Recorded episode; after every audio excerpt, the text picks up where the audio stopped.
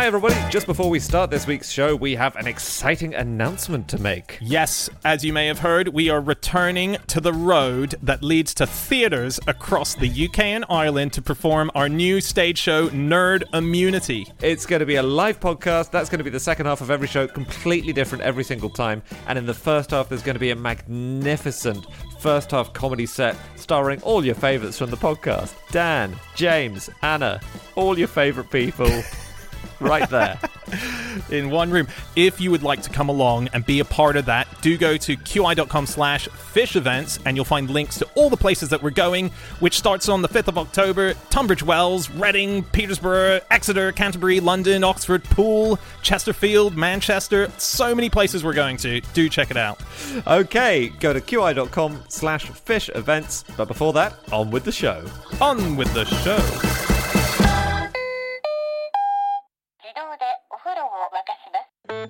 ま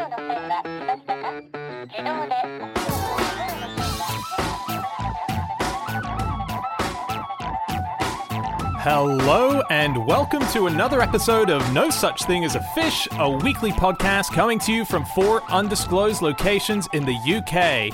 My name is Dan Schreiber. I am sitting here with Andrew Hunter Murray, Anna Ptaszynski, and James Harkin. And once again, we have gathered round the microphones with our four favorite facts from the last seven days. And in no particular order, here we go.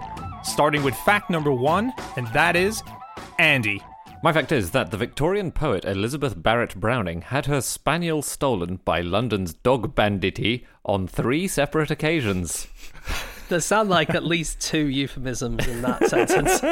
I reckon having your spaniel stolen and London's dog banditti sounds. Yep. It's all true. There might be some euphemisms later, actually, but no, that she had a lovely little spaniel, and it was called Flush, Flush the dog, and But uh, don't. she don't flush the dog. if you're listening. But this was a huge problem in Victorian London. I say huge, it was a medium sized problem. But for middle class people who were suddenly getting dogs and showing them off and grooming them and breeding them, it was a problem because thieves realised you could steal dogs and the owners would pay quite a bit to get them back. And hmm. poor little Flush got stolen in 1843 to order. She paid the thieves off and they brought it back. Then again in 1844, she paid them off again, a bit more money this time. She got it back. And then in 1846, a third time, Flush the dog was stolen. At which point, Flush must have been getting used to this routine by now. Um, At that Yeah. stage, maybe Flush preferred his other owners. Although I heard that it was a very, very spoiled dog, Flush, and that he would turn his nose up at any bread that wasn't buttered. So I imagine the dog nappers probably weren't giving him buttered bread. she wrote about him if you were but to see him eat partridge from a silver fork. I mean, very, very overspoiled dog. Anyway. Then what? What? What's the what's the end of that clause? If you were but to see him eat partridge from a silver fork, what? You pass out with envy? I think I've You're so cut, disgusted you leave the room. I've cut I've cut it short there, so we'll never know. It can't have been that interesting. Otherwise, I would have said. If she'd said, "If you were to see him do this, you'd shit," um, she That's her style. I'd yeah. believe it. She claimed she claimed that he could have the capacity for literacy. She said he recognised the letters A and B, and that maybe in the course of time he might learn the full alphabet. Wow. Again, Wow. So he could send an SOS out at some point. No, he could order an ABBA CD, basically. Anyway, well, look, he couldn't have done any of these things if, as the thieves threatened, they were going to cut off his head and paws and send them back to Elizabeth Barrett Browning. Very distressing, obviously. Hmm. That's what they said they would do. Yeah, that's horrible. No wonder she paid up. I read a really good account of it of the third time that the dog was stolen, and she was getting on a bus, and the dog was just wandering behind her in London, clearly leashless. And she got on the bus, turned around, looked for the dog, and it was gone. And instead of getting off to look for her dog, she and her sister just stayed on the bus, and her sister was like, Well, guess there'll be a ransom note when we get back. That's a great idea, isn't it? If you're in the supermarket and you can't be bothered taking your kids home in the car, just wait for the ransom note. Can I ask what kind of bus we think she was getting? It was the 1840s, right? Was it like a like a stagecoach It might have been a carriage. a carriage? Hmm. An omnibus, I reckon. An omnibus. That's yeah. what it felt like. It felt like she was getting on a proper bus when I read the I mean, it report. certainly wasn't Um, a proper bus in the sense that we know it because it was like six years before proper buses were Wasn't a thing. route master. Yeah, maybe I've read that wrong. Maybe carriage. Let's go carriage, actually. Uh, Flush the dog, he must have thought, as he was being dog napped for the third time, he must have thought, Mamma mia, here we go again. Oh. And that Very good. is, thank you. And do you think he sent out an SOS? Are, we, Well- are you giving the punchline to a joke that was set up five minutes ago? Yeah, I think I am. Anyway, look, the thieves were only interested in money, money, money. That's what they wanted. and so they sent this ransom note, and there was a lot of um, dispute in the family because her father was very tyrannical. He didn't want a ransom paid. But there was this contact. There was a shoemaker called Taylor. Who was the main player in the dog theft world in Victorian London? He was involved in a huge number of these thefts. He was usually not the guy to steal the dog, but he was the guy who would make contact and say, "Oh, we've come into this dog." That's That's disgusting. We've come into the possession of this oh, dog. sorry, because I thought you meant. Oh, right, okay. I find it really hard to work out exactly what happened on all these occasions because Virginia Woolf wrote a fictionalized version of Flush's dog napping, didn't she? She wrote a biography of this dog in which there are loads of explanations of how he was taken and then how he was gotten back and stuff, which God knows what's true and what's not true. But the best bits I find probably not true.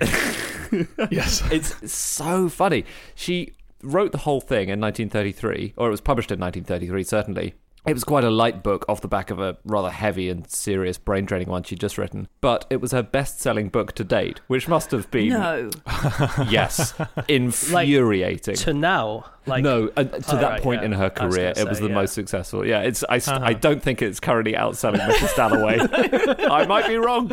You never know. Maybe after this podcast. That's but she was like, when it first came out, she wasn't sure if um, she should even publish it because she thought that people would think she was like a frivolous, not very Yeah, kind yeah, of. yeah. Yeah, it's a, I mean, it's a biography of someone's dog. Yeah, silly lady Yeah. novelist was the worry that she had. She said, um, "I must not let myself believe that I'm simply a ladylike prattler."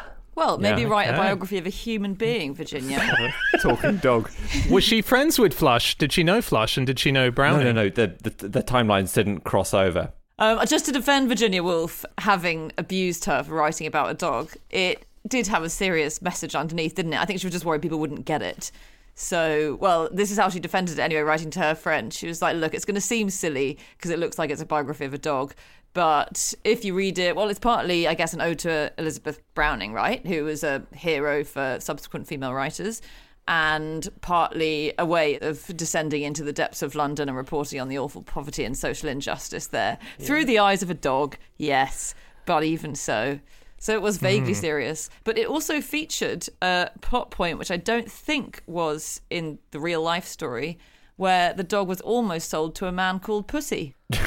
What's This is part of this part of the story was she got it from a friend of hers who initially had been had an offer made from the brother of the Reverend Edward Bouverie Pusey. I think we're Oh, saying. Pusey is a different name to Pussy. It, it is a different name, but it is spelled in a similar way. Very similar.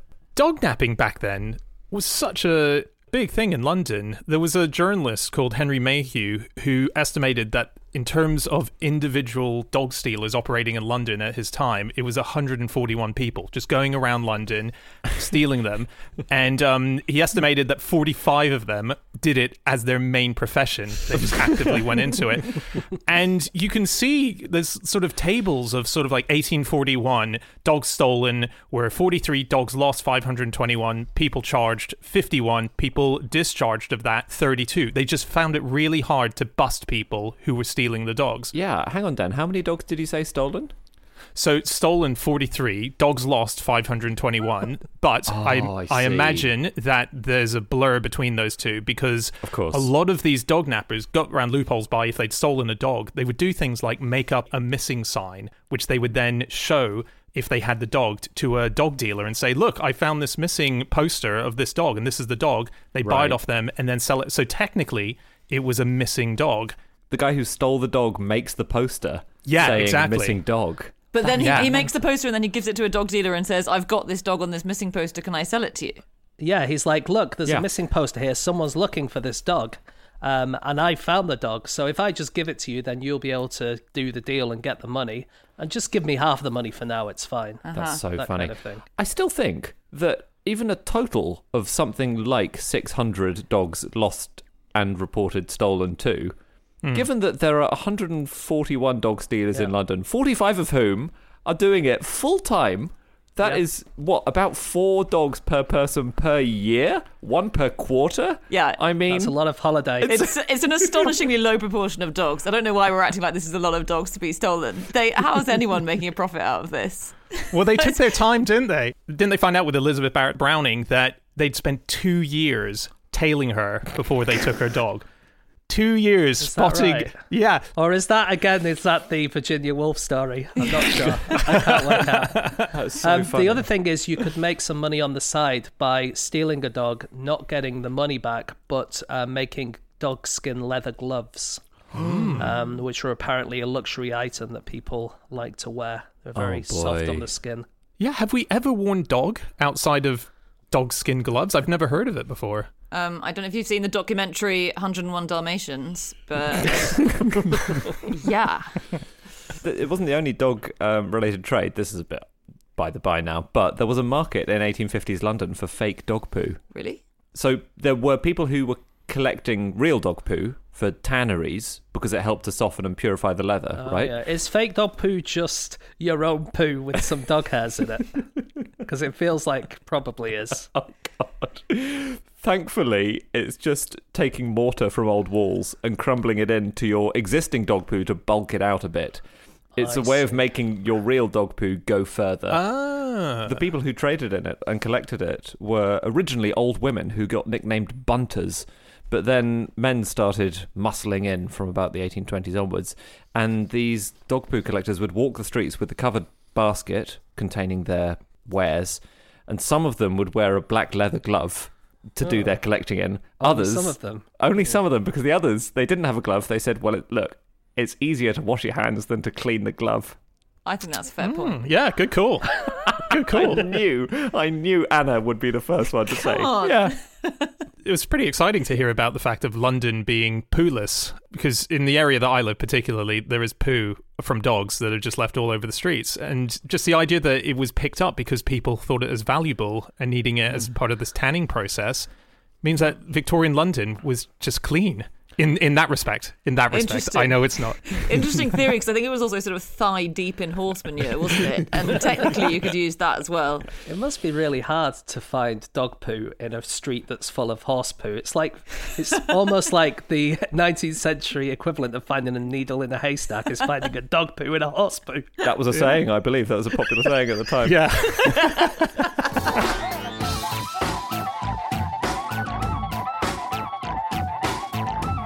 Okay, it is time for fact number two, and that is James. My fact is that the Democratic Republic of Congo is planning an official parade of its first prime minister's gold tooth. Very Mm. cool. You've got to get Yeah. front row seats for that, haven't you? Otherwise, it's just not worth going. Yeah, you're not going to see it from the back of the stadium, are you? No. So, I will quickly give you a short history of the Democratic Republic of Congo in the last 200 years to explain what's going on here. Right. Um, you might remember that amusing story of Henry Martin Stanley finding Dr. Livingstone. Oh, wow, we, we really are going back.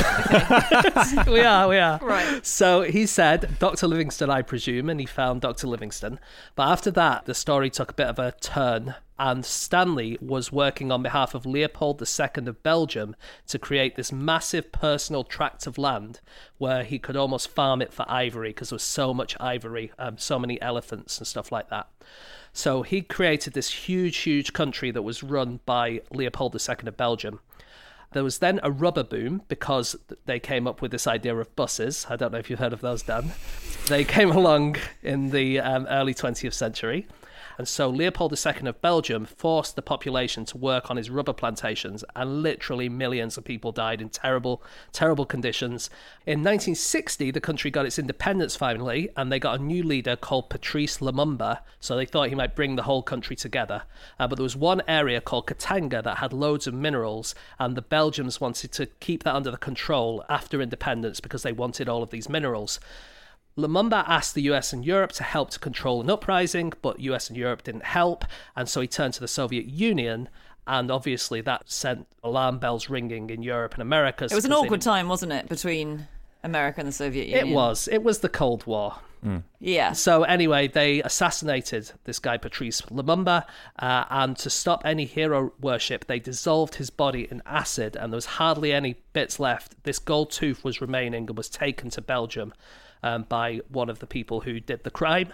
Uh, and then this year, finally, they're going to get it back. And they're going to have a proper parade, and it'll be kind of part of their anniversary of independence. and that Right. kind of stuff. I had never heard the story of Patrice Lumumba before, and it's really obviously it's a completely awful story. This coup uh, against him, and there were apparently two different plots against him. One was CIA slash MI6, and one was Belgian, along Yeah. with some Congolese officials as well. Yeah, the CIA tried to kill him with some poison toothpaste. They apparently found it difficult to get the toothpaste onto his toothbrush without being noticed, which it's so rare that toothpaste is applied to your toothbrush without you being in front of your toothbrush. Unless you're Prince Charles, unless you're Prince Yeah. Charles, in which case it's a twice daily occurrence. Is that right? Yes, if the C- I'm not saying they should, but if the CIA wanted to knock off Prince Charles with this method, he would be a sitting duck. I was just thinking, it's definitely a two man job, isn't it? One person to distract you so much that you don't notice that the other person sneaks into your bathroom and puts Yeah. toothpaste on your toothbrush that you're holding. But you'd turn back and you'd think, no, actually, you wouldn't think. You wouldn't think, did I put this toothpaste on the brush? You'd just look at it and you'd think, What's the other option? That it's just spontaneously arrived on your toothbrush? That doesn't make any sense. Yeah. They'd have to be have opened the toothpaste because I would be suspicious if I hadn't got the toothpaste out of its special drawer yet uh, to put it on the brush, if you know what I mean. It's a tough location all round, isn't it? Because, you know, if you're brushing your teeth, most likely you're staring into a giant mirror, which would knock Yeah. out anyone's chance of sneaking up behind you. That's a really good point. Um, whose tooth do you think is the most expensive, John Lennon's or Elvis Presley's? Um, Are the, does one of them have more teeth in circulation? I can't work out why that would be. oh, yeah, interesting. Okay, this gives you a bit of a clue. Both Yeah. of these are owned by the same guy who is a tooth collector of celebrities. Oh, okay. Wow. This is a weird tooth fairy dude.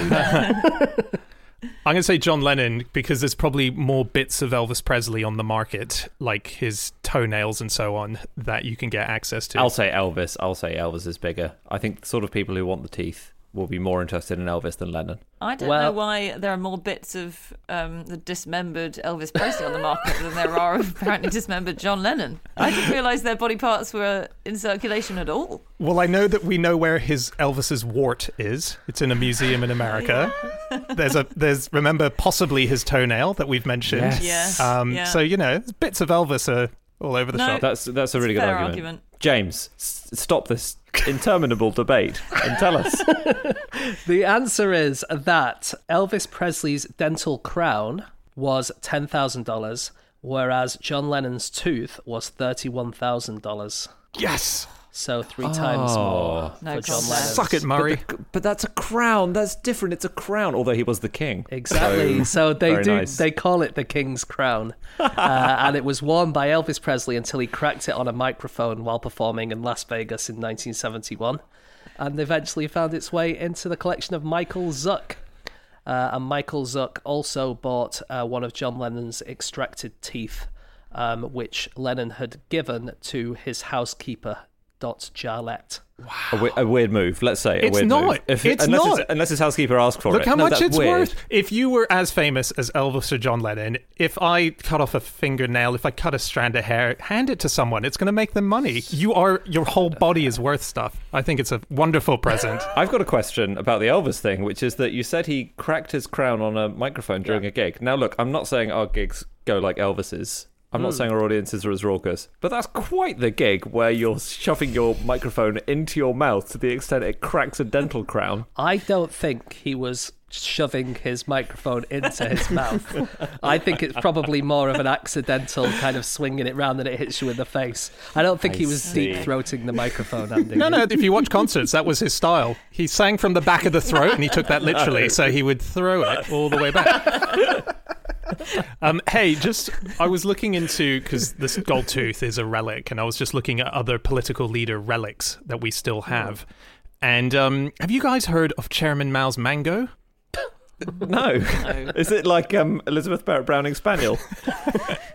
This was basically during the Cultural Revolution. There was a big fight that happened in one of the universities in Beijing, in Tsinghua University, and Mao sent 30,000 workers to try and stop all of the sort of weird groups that were breaking out and causing ruckus in China at the time.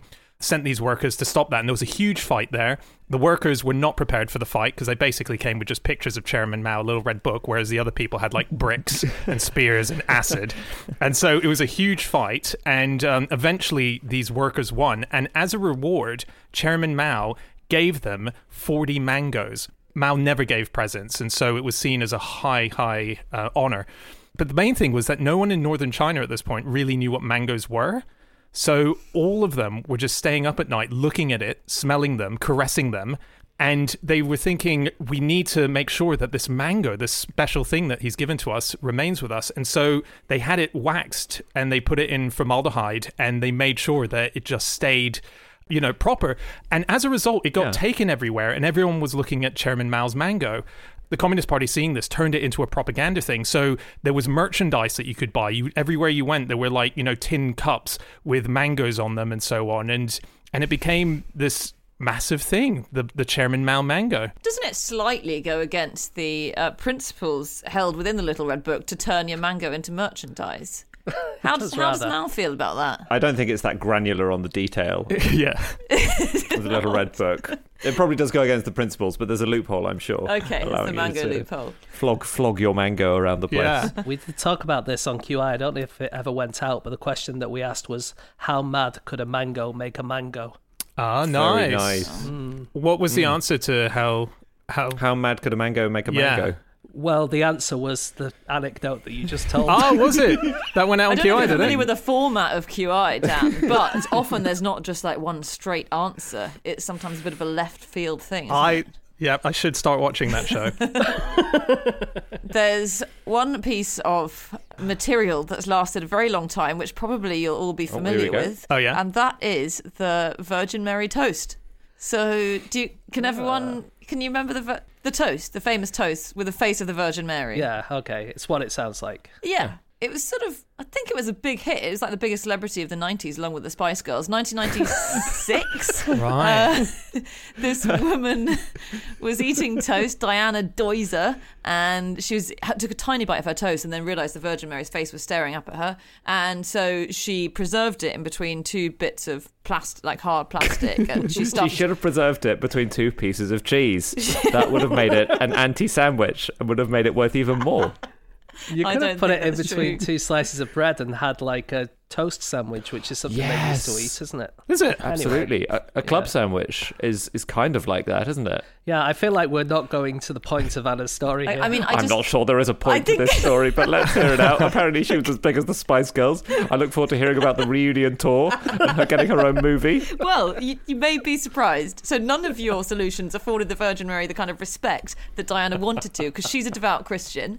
Uh, she so she preserved it, and she said she had like ten years of good luck. She won seventy thousand dollars in a casino because of this toast, um, and then it was What? picked up by. Uh, Is there more detail on that or not? Yeah, whispered over her ear. Put Yeah. it on red. Put it all on bread. She kept, she kept a piece of toast, thinking this will bring me luck, and then in the next decade she won seventy grand. Okay. If you don't think that's because of the toast, then that's your problem. Sure. Um, It's a anyway, good way to earn a crust. oh my god. Anyway, it's now held by another casino, goldenpalace.com, which is a casino known for collecting these strange modern day relics. And they bought it for $28,000. And, oh wow! um, Is that why the house always wins? Because they've got the ultimate sort of talisman there. Exactly. They're just very lucky. As they said when they bought it off her, customers will re- our customers are really going to get a kick out of seeing this sandwich, and they actually paid for her to go on tour with it and to the Taj Mahal and to Red Square, to the to the Eiffel Tower. Wow. It was very nice for Diana, who said she'd never been on holiday in her life. She'd spent her life looking after her elderly parents. Wow. She got to do this world tour. She must have had a must have had a real wry smile on her face as she got off the plane. Oh yeah, because that's the type Yeah. of bread, isn't it? Absolutely. Or maybe it was a whole grin. There's another toothy relic that I found. Oh, yeah. Actually, it's more of a just a wonderful tooth removal than a relic. I don't know if the tooth has been preserved, but it was from 2015, and it was a young girl called Ellie Clay, and she had her tooth removed by javelin. So someone stood hundred meters away and threw a javelin, and it just landed directly in her face where the tooth was. That would have been very impressive. They did it. They did it in reverse. the Oh, health and really? safety nuts. Um, her father was an Olympic javelin thrower, and she had a very loose tooth. And so they tied a bit of dental floss carefully around the tooth. They tied the dental floss to a javelin. uh, I guess a very long bit of dental floss, and then he just chucked the javelin Amazing. 30 meters. They made sure it was a really loose tooth before they did it, obviously, so that she didn't go flying after it. And her whole family have these crazy methods of removing teeth. They've done it by putting a bit of floss on the family dog's collar and then getting the dog to run off. That was one thing they've tried. Lots of stuff. That actually wasn't a removal attempt. The dog was just stolen midway through a walk, wasn't it?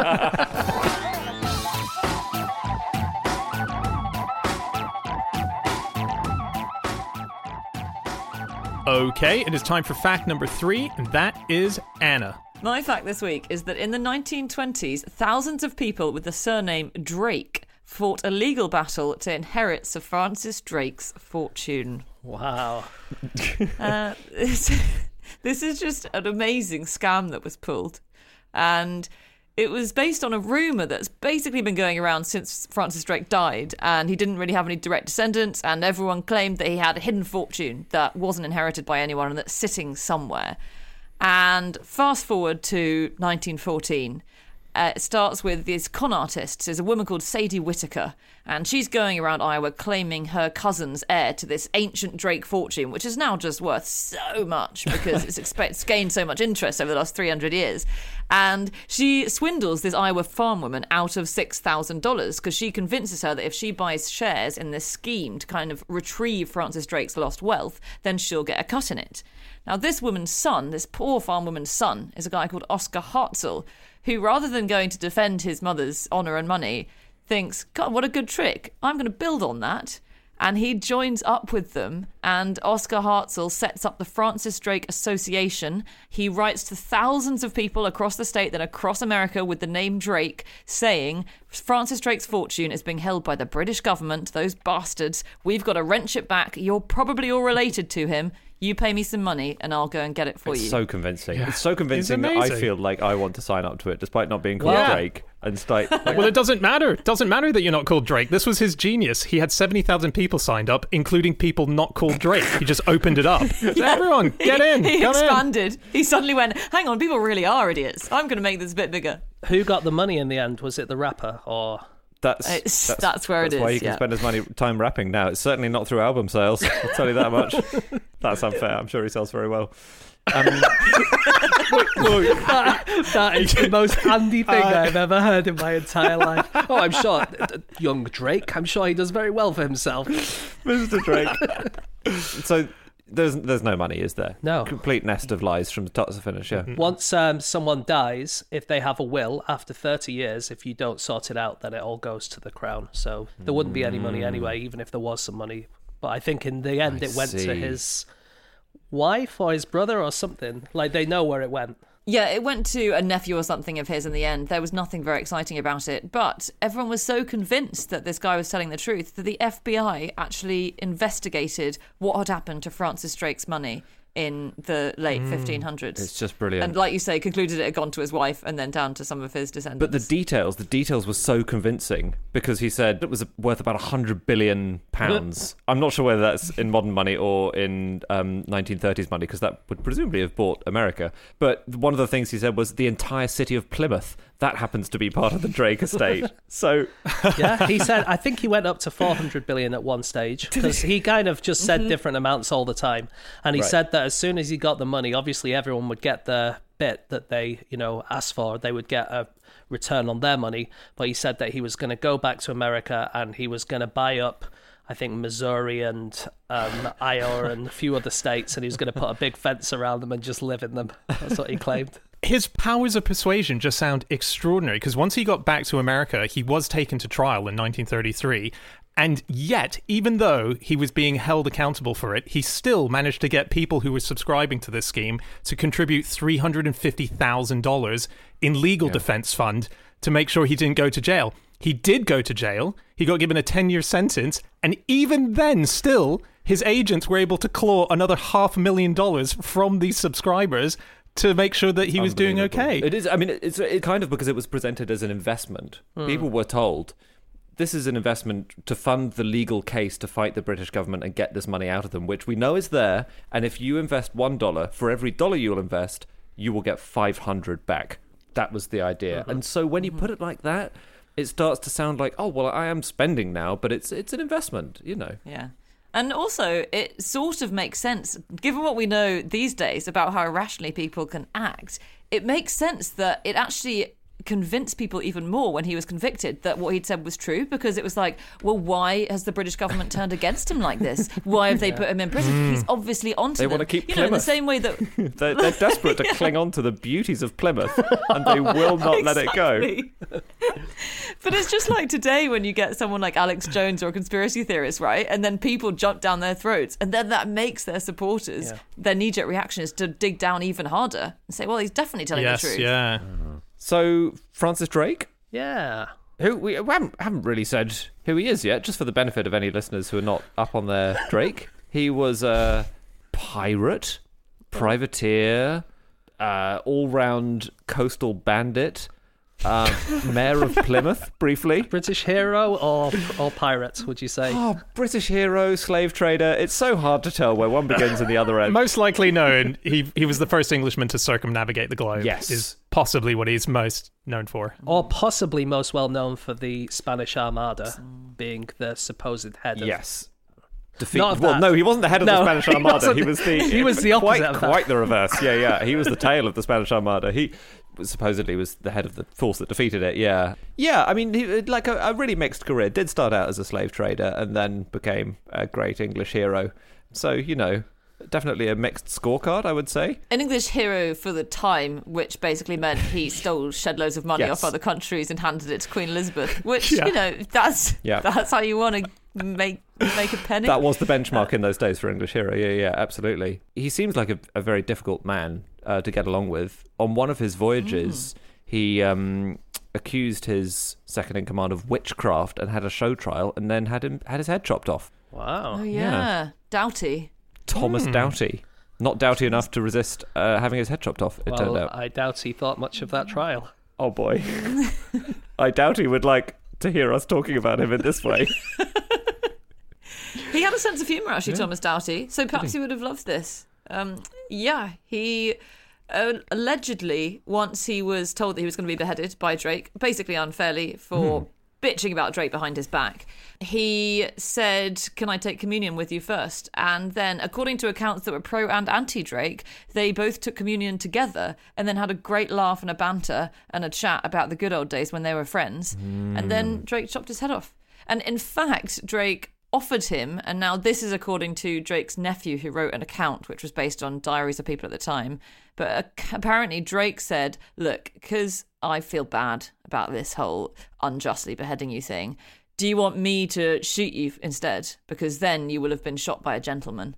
And that's nicer, isn't it? Wow. And Doughty said, Thank, "Thanks, that's so sweet of you to offer, but I'll just go for the straight up beheading." Right. It's quite quite a weird incident. But it's hard to tell, isn't it? Because there are so many pro Drake and anti Drake bits of propaganda over the last 300 years. Yeah. You don't know if he was a, a goodie or a baddie to work for. Yeah. Well, there was one bad thing when they went round the world, circumnavigated the world, and they took a woman from El Salvador and she got pregnant and they dumped her on an island. No. Uh, and then what you're saying about propaganda, a few years later, Shakespeare wrote The Tempest. Uh, and there is a character, Sycorax, who's an African woman who is dumped on an island having got pregnant, and there is an idea suggested, probably true, that Shakespeare based that on this woman, Maria. Right, okay. Oh, wow. That is interesting. Mm. That's so interesting about the idea that there was superstitions and witchcraft that you were mentioning in, in relation to Doughty, because he Drake was the kind of guy who other Spanish mariners would create these tales about as if he did have these amazing abilities. There was all these rumors that went around him. There was the rumor that he possessed a magic mirror that allowed him to spy on the locations of the ships on the sea. They just thought, how could he know where our ships were? If they were behind him, for instance, he'd be able to spy on them. exactly. um, they thought he had sort of contact with witches from Devon and that he could raise storms against the Spanish Armada. Um, there, just so many of these weird tales. There was a tale that Elizabeth Sydenham, who he was in love with, and she wanted to marry him, but the family said that this was not going to happen. And then he went off and she got bored. She was about to marry someone. On the day that she was meant to marry him, a huge cannonball fell at her feet that had been fired from Drake's cannon from across the world in order to stop the wedding. That was a story that went around. It was actually Drake was just trying to remove a tooth, wasn't he? It's completely misinterpreted. Imagine that if you say that line in the wedding. Does anyone here have any reason? and everyone's sort of sniggering behind their hands. Oh, I wonder if someone will say something, and then a massive fucking cannonball lands in the middle of the church. yeah. And she did later marry Drake. They did get married. But yeah, that's that was one of the stories. Yeah, he was full of all these abilities. Hmm. I've just got one more thing, which is another 1930s Francis Drake based swindle. Okay. Hmm. This was a, the story of a young man who went for a hike in San Francisco Bay uh, in 1936 and he found a metal plate on the ground. He didn't think much of it, but his friends pointed out it appeared to say Francis Drake on it. And so he said, All right, I'll get it checked out. He took it to a professor at the University of California called Herbert Bolton, who was a world expert on the history of the Americas. And when Bolton saw this plate, he became unbelievably excited. He said, This is the Drake plate. It proves that he arrived in California. There was a story that Drake, when he got he reached California, he left a brass plate there with some writing on, and this looked like it.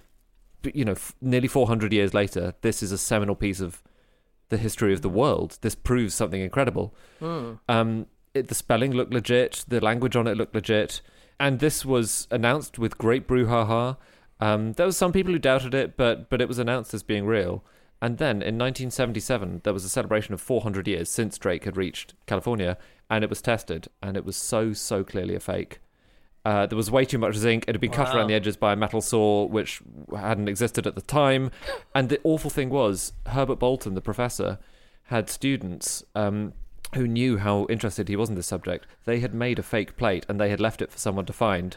He had found it and he spent the rest of his life ah. believing in it. And the problem was he had gone public so quickly and he had got so excited that his students were too embarrassed to say, it's not real. We faked the whole thing. So he went to his oh, grave believing in the plate. Oh, well, that's all right. Then he went to his grave. Yeah, that's yeah, I guess you're right. Yeah, yeah. Yeah. That plate is really interesting, or the idea that Drake sort of claimed that part of California for England mm. and said, okay, this, this landmass is now ours. Um, when, of course, the Spanish were kind of working their way up through Mexico and through that side. Right. The Spanish were really, really annoyed about this. Um, but the lucky thing was that they ran all of the map makers, or rather, the map makers were mostly in like Netherlands and Belgium and stuff, but they were in charge of that area. And so they got all the map makers to pretend that California was an island. And you know, you see those old, old um, Yeah. maps where California was an island. Well, that was the Spanish basically saying this thing that Francis Drake has claimed for England is not the whole of America. It's just a little kind of island on the side. Right. So technically, if California is English property, but Plymouth belongs to the states, should we just have an exchange now and keep things the same? I think no one can argue with that, can they? If we get California and they get Plymouth. It's a win-win, guys.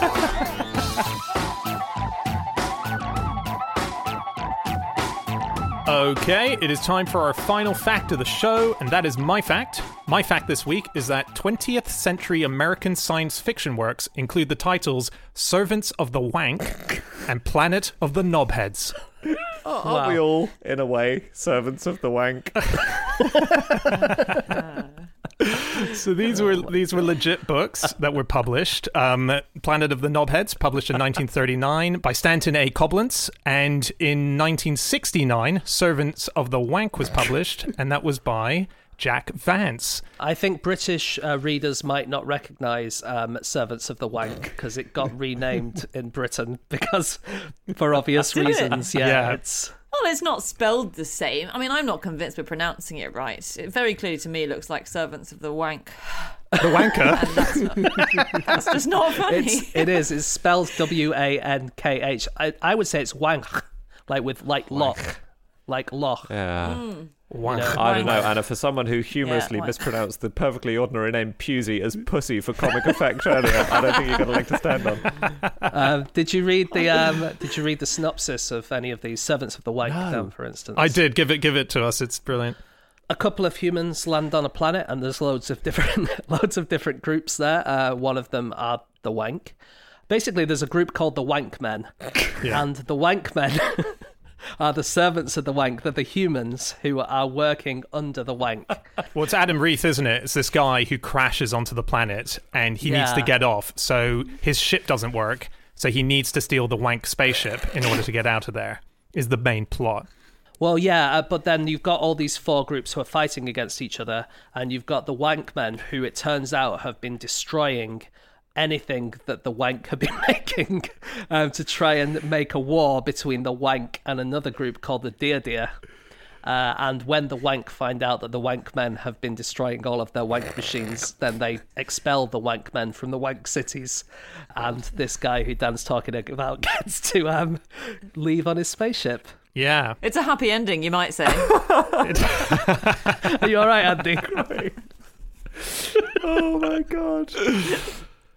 we'll get put that tissue away. Andy.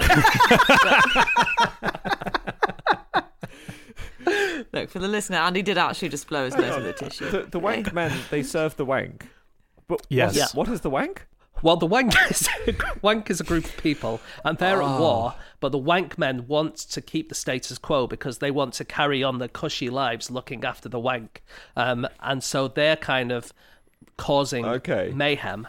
But actually, when the wank find out about the wank men destroying all their stuff, then they get expelled. And Adam doesn't seem to be the first human there because there are other human wankmen who are there. They serve under the wank and they handle all the communication between uh, the wank masters and the rest of the people who live on the planet. Yeah. I feel like I've gone into like a Dungeons and Dragons discussion group or something after hours, or like you know Game of Thrones fan club oh. spin off. Are we going to go through the whole plot of That's- Wankers Are Us or whatever, whatever it's That was the plot. That's the plot. That's it. Oh my god. He had to change the title in the end, as James says, when it came to Britain, because I think they thought Anna's probably right. The H might be pronounced differently, but why don't we not take any risks? So they changed it to, I think, what was another alien species on there called the Chase or the Chash. And um, the Wank were renamed the Wannek. So W A N N E K. Okay.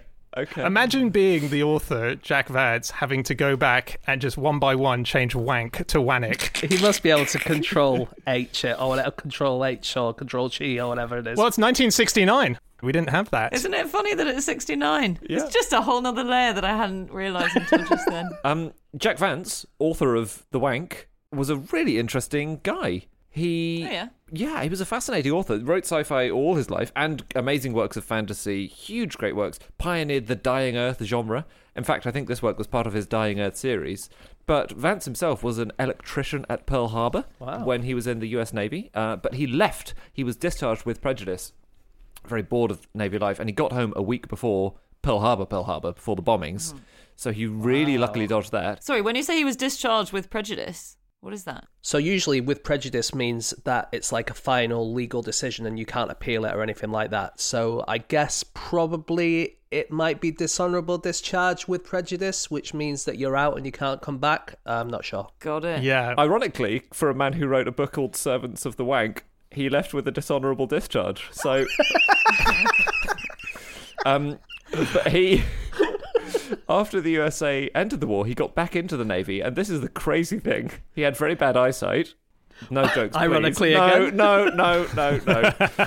he got into the Merchant Navy by memorizing an eye chart, and that was how he got Oh, in. Yeah, really? Uh, but you don't know what eye chart you're going to get, do you? Are they all the same? Must be, yeah. yeah. What? You're kidding? We could all just memorize the eye chart and cheat the eye test. Why do you want to do that? I think there are three or four eye charts now, Anna. And also, yeah, absolutely, don't cheat on your eye test. It's not. There's not a pass mark for the eye test. there's no reward for passing, apart from a continued bad sight if you cheat. I like to do well. so I thought I would see if the word wank with KH has found its way in literature any other times in history. Uh, and so I went onto Google Books to look for inst- instances of the word wank with W A N K H, and I only found two examples. One is a book called Penciled Frown by James Gray, which is a 1925 satire about the newspaper industry. Um, and I'll just give you a quote. One man made primitive sounds as he played his cards, expressive of complacent confidence in his strategies. Wank, said the player. said the player in triumph. Wank, wank, wank, wank, and wank. At each utterance, a card was flung on the table. Okay. What what was this word? Never used before or It's since. just an onomatopoeic word of, you know, triumph, I think. Right. He's just trying to invent a new exclamation. Yeah. And the only other Right. example of the word wank I can find in the whole of history of literature, according to Google Books, is from a systematic and ecological study of birds of New Guinea by Dillon Ripley, and it's about the collared brush turkey. It says this species was common on the Tami River in heavy evergreen forest. Its call, wank wank, in an ascending scale, was frequent morning and evening, and presumably more common as egg laying was in progress. So there you are. Wow. Very cool. And um, Yeah. James Harkin's book club will return next month. So I found um, Planet of the Knobheads a bit harder to get sort of blurb on. I only found a few bits. Did you guys find any? There was. There's a, the bit I saw was that it's the story of newlyweds Jack and Marjorie Wainwright, who are big stars in the scientific world, and then they get kidnapped by aliens. They get taken to this uh, knobhead planet, and they meet High Nobule. And there's just a line that was put in there, which I can't tell. Someone was writing a blurb, but then added this line. I think it might be an extract. It's a line that just says, "In about a week, I had recovered from most of the effects of the knob operation." so, Sounds about you right. know, little hints as to what happens in the plot, but not too sure. Did you read sort of like um, the digest? Was this the Blinkist digest of Planet of the Knobheads you got? the word knobhead originally meant like the end of a cane or, you know, any, uh, the end of a screw, for instance, any kind of knobby bit on the end of Well, a if you see the aliens in it, they look very robotic and they have giant knobs on their head, and so hence the knobheads. Uh, um, so we talked about science fiction, the origin of science fiction, on our comic relief marathon, Oh, yeah. but I don't think we've mentioned it here. So Hugo Gernsback is the person who coined the term science fiction. He's sort of thought of as the father of science fiction. He founded a magazine in the 1920s devoted to it. It was called Amazing Stories. And the Hugos are the awards that are mm. named after him, science fiction awards. In the early days, he referred to it as scientifiction, mm. and then it became science fiction over the years. But he hated the Hugo Awards because he thought that they didn't award science fiction. So basically, the first nine winners of the awards, he said only one of them was an actual piece of science fiction. Really? All the rest were fantasy. Wow. He was very strict about what it was. It has to be, it has to have three components. It has to have charming romance, it has to have thrilling adventure, and it has to have scientific facts. Wow, because two of those things have nothing to do with science fiction. And not according to Hugo, the creator of sci fi, I'm afraid. Yeah, but it sounds like he didn't know what it was nine times in a row. So I think I'm on the side of the award organizers. To be fair to him, I think he was on your side, Dan, and he said these don't contain enough scientific facts. Hmm. So he wanted them to be educational. Like 25% of each science fiction book should be educational. Oh, That's a high bar to clear. Twenty-five percent. Hey, you know, um, so famous science fiction writers, Isaac Asimov has to be right up there in the top five, really. And he's famous for the three laws of robotics. But do you guys know how many actual laws there are in the three laws of robotics? Well, I've read those books, I Robot books, right? And Yeah. I thought it was like first one is they can't do any harm, and the second one is something like unless there's dangers going to happen to a human, then they can do some harm or something. And I can't remember what the third one was. Yeah, exactly. A robot may not injure a human being uh, is the first one. There's more to that. Uh, a robot must obey the orders given by human beings, except when such orders would conflict with the first law. That's right. And then the third law: a robot must protect its own existence as long as such protection does not conflict with the first or second law. Right. So those were the three, and he revised them a few times. Sorry, can I just ask, are these the three laws within a piece of fiction? What's the laws? Where, where are they applying? Basically, he wrote all these stories that basically used those three laws as your trick, and every single one of the stories has uses those as a trick, don't they? I think. Yes. Got it. Yeah, exactly. He just created the sort of the rules of sci-fi hmm. for robots with Yeah. with this. So he revised them a number of times during his lifetime, but then he decided to add another law. But obviously, very annoying to have to rewrite it and call it the four laws of robotics. So he managed to do it. He added the fourth law in by going backwards. So there's a zeroth law. Oh, That's yeah, that's standard. I think like there's a zeroth law of thermodynamics as well in science. and a few things like that. Uh, that's the equivalent of going back and changing wank to wannock all the way through, isn't it? yes, yeah, exactly. So there's actually four laws in the three laws of robotics, and that fourth one is a robot may not harm humanity or by inaction allow humanity to come to harm. A high bar to clear. I read about the first ever sci-fi convention. Oh, yes. So this was a fundraiser by a man called Dr. Herbert Tibbits, uh, who was the founder of London's West End Hospital and School of Massage and Electricity. And he'd read this book by Edward Bulwer Lytton um, called Vril, The Power of the Coming Race. And he thought, what a great idea. I will set up a little convention where people can dress up as characters from this book and it'll make us a load of money for my hospital. And so he did. He spent an absolute ton of money setting it up. There was magic shows. There was it was kind of um, like an Egyptian style bit of sci-fi. So everyone dressed in all these Egyptian garbs, sometimes in ancient Greek clothing. Um, everyone got these little glasses of Bovril because there was a magic fluid called Vril in this book, and the company that was making beef extract drinks decided to rebrand and call themselves Bovril in honor of this um, amazing book. cool.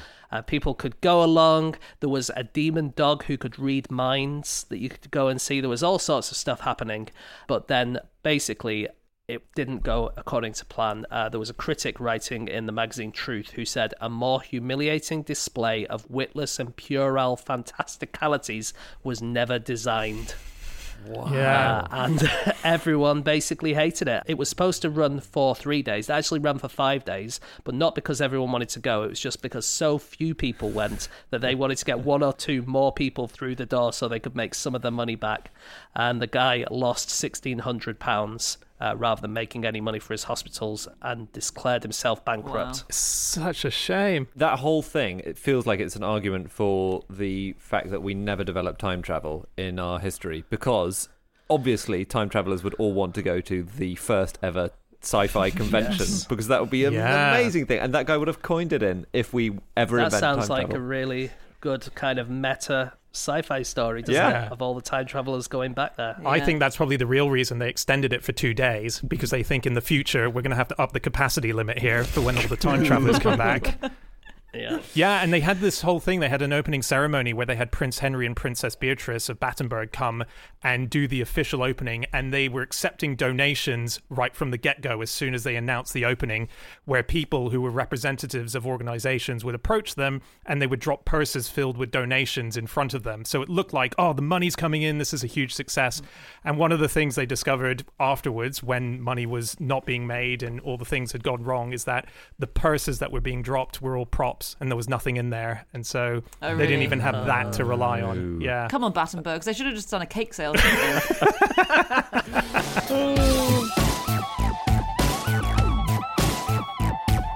Okay, that's it. That is all of our facts. Thank you so much for listening. If you'd like to get in contact with any of us about the things that we have said over the course of this podcast, we can all be found on our Twitter accounts. I'm on at Schreiberland, James, At James Harkin. Andy, At Andrew Hunter M. and Anna. you can email podcast at qi.com. Yep, or you can go to our group account, which is at No Such Thing, or our website, no such thing as a fish.com. All of our previous episodes are up there. Also, do check out the dates for our upcoming tour. We're back on the road. We'd love to see you there. But until then, we'll be back again next week with another episode, and we'll see you then. Goodbye.